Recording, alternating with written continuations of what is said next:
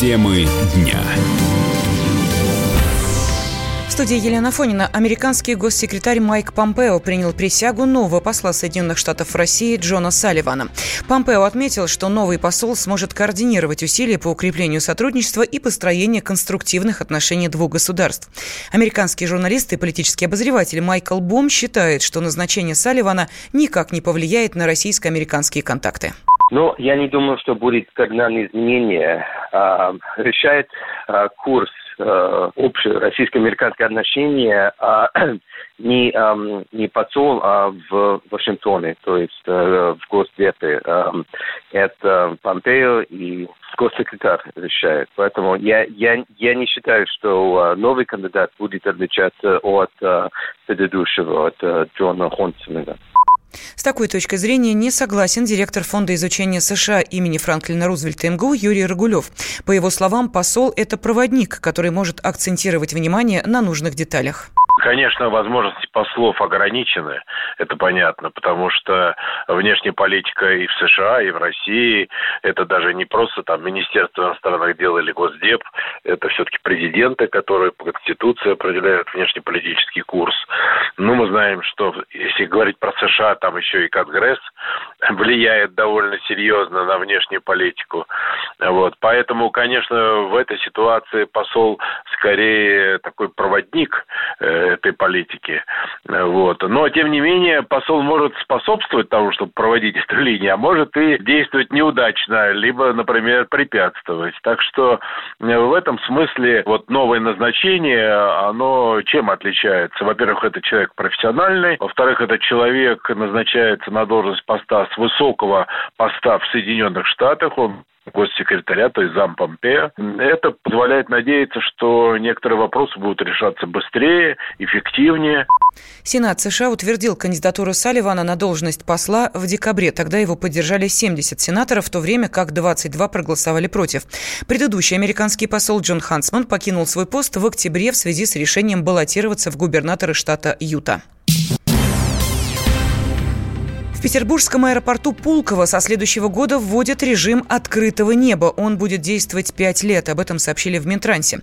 По итогам предварительных переговоров европейские авиакомпании Visa Air, EasyJet, Air Baltic, FlyOne и другие заявили о готовности выполнять рейсы по седьмой степени свободы воздушного пространства уже в 2020 году с последующим увеличением перечня государств.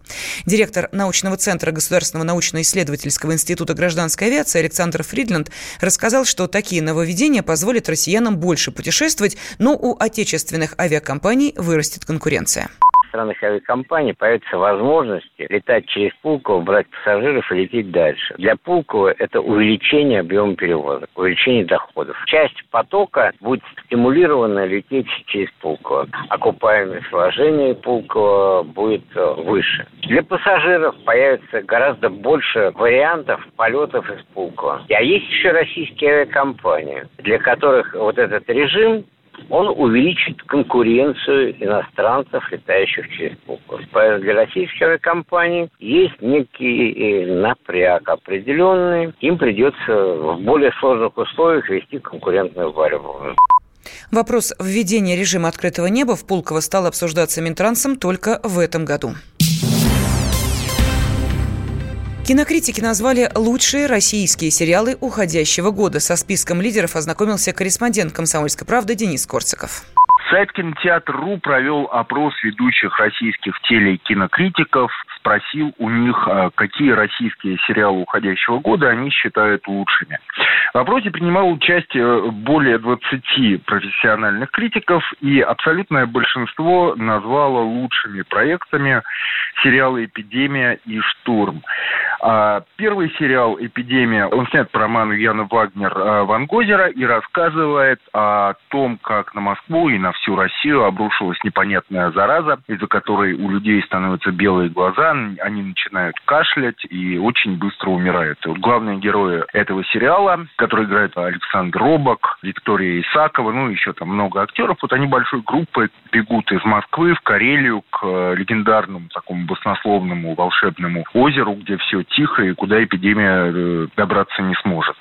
И вот весь этот сериал, там 8 серий, 26 декабря должны выйти последние, он рассказывает про их путешествие. А сериал «Шторм» э, это сериал, где играет тот же Александр Робок главную роль, и та же Анна Михалкова, которая появляется и в «Эпидемии» тоже. И речь там идет о полицейском из э, провинциального городка, у которого жена тяжело болеет, и чтобы вылечить жену, он вынужден идти э, на разные преступления. То есть, начиная как хороший полицейский, он, в общем, постепенно становится все хуже и хуже. Что примечательно, оба эти сериала не выходили в телевизоре, да, их не показывали ни по каким каналам, они э, выходили только в интернете, соответственно, посмотреть их. Можно было эпидемию на сайте premier.one, это бывший ТНТ премьер. Шторм показывал э, такой сервис, который называется Старт. И э, в прошлом году, например, э, совершенно очевидно, что лучшими сериалами были «Звоните Ди Каприо» и «Домашний арест», тоже проекта ТНТ премьер. Так вот получается такая уже тенденция, даже не тенденция, а просто ну, новая реальность, что лучшие сериалы и российские, и иностранные, они, минуя совершенно телевизионный эфир, они появляются в интернете, где их можно смотреть за деньги, а особо циничные могут их просто скачивать из пиратских сайтов.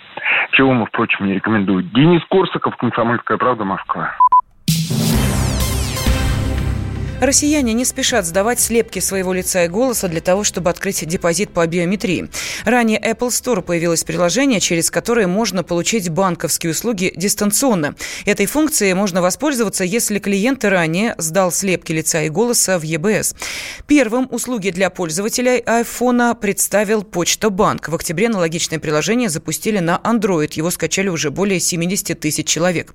Исполнительный вице-президент Ассоциации российских банков Эльман Мехтеев утверждает, утверждает, что популярность услуги возрастет, если банки изменят процент по вкладам удобство, потому что человек из Владивостока может разместить средства в банке из Калининграда. Опасность в том, что проморгать хорошее предложение. Почему люди не пользуются? Потому что пока нет никакой разницы в предложениях между офлайн и онлайн. То есть, если, грубо говоря, в онлайн будет на процент больше, потому что расходов меньше, то само собой люди с радостью пойдут в, офлайн, в онлайн. И тогда они пойдут сами требовать, чтобы их внесли в единую бioметрическую систему. Все это сертифицировано э, ФСБ и ЦТЭКом. То есть, соответствует стандартам, разговор об информационной безопасности больше, так сказать, тех людей, которые даже близко к этой концепции не имеют отношения. Не, не забудьте, что речь идет о двух модальностях, лицо и голос. Если даже поделать по отдельности легко, то поделать сразу две модальности, это стоит того, если речь идет о каком-то, ну, очень обеспеченном, скажем так, лице, которое надо хакнуть. Очень обеспеченное лицо вряд ли будет пользоваться биометрией.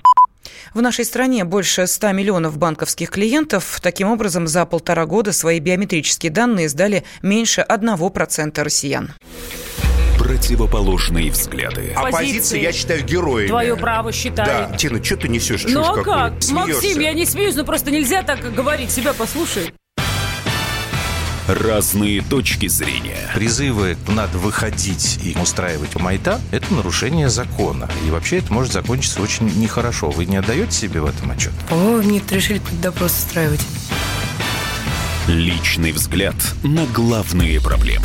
Ты не ездишь на машине? Я не езжу. Ну вот и тогда ну, молчи, отлично. потому что я рассказываю про движение автомобильное, а не про пешеходов. Свобода слова в прямом эфире. Я не причисляю себя популистом, я причисляю себя к людям, которые действительно отстаивают мнение жителей, причем не только на словах, но и на деле. Тогда приношу любовь Соболь свои извинения.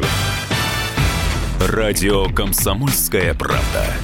Правда рождается в споре.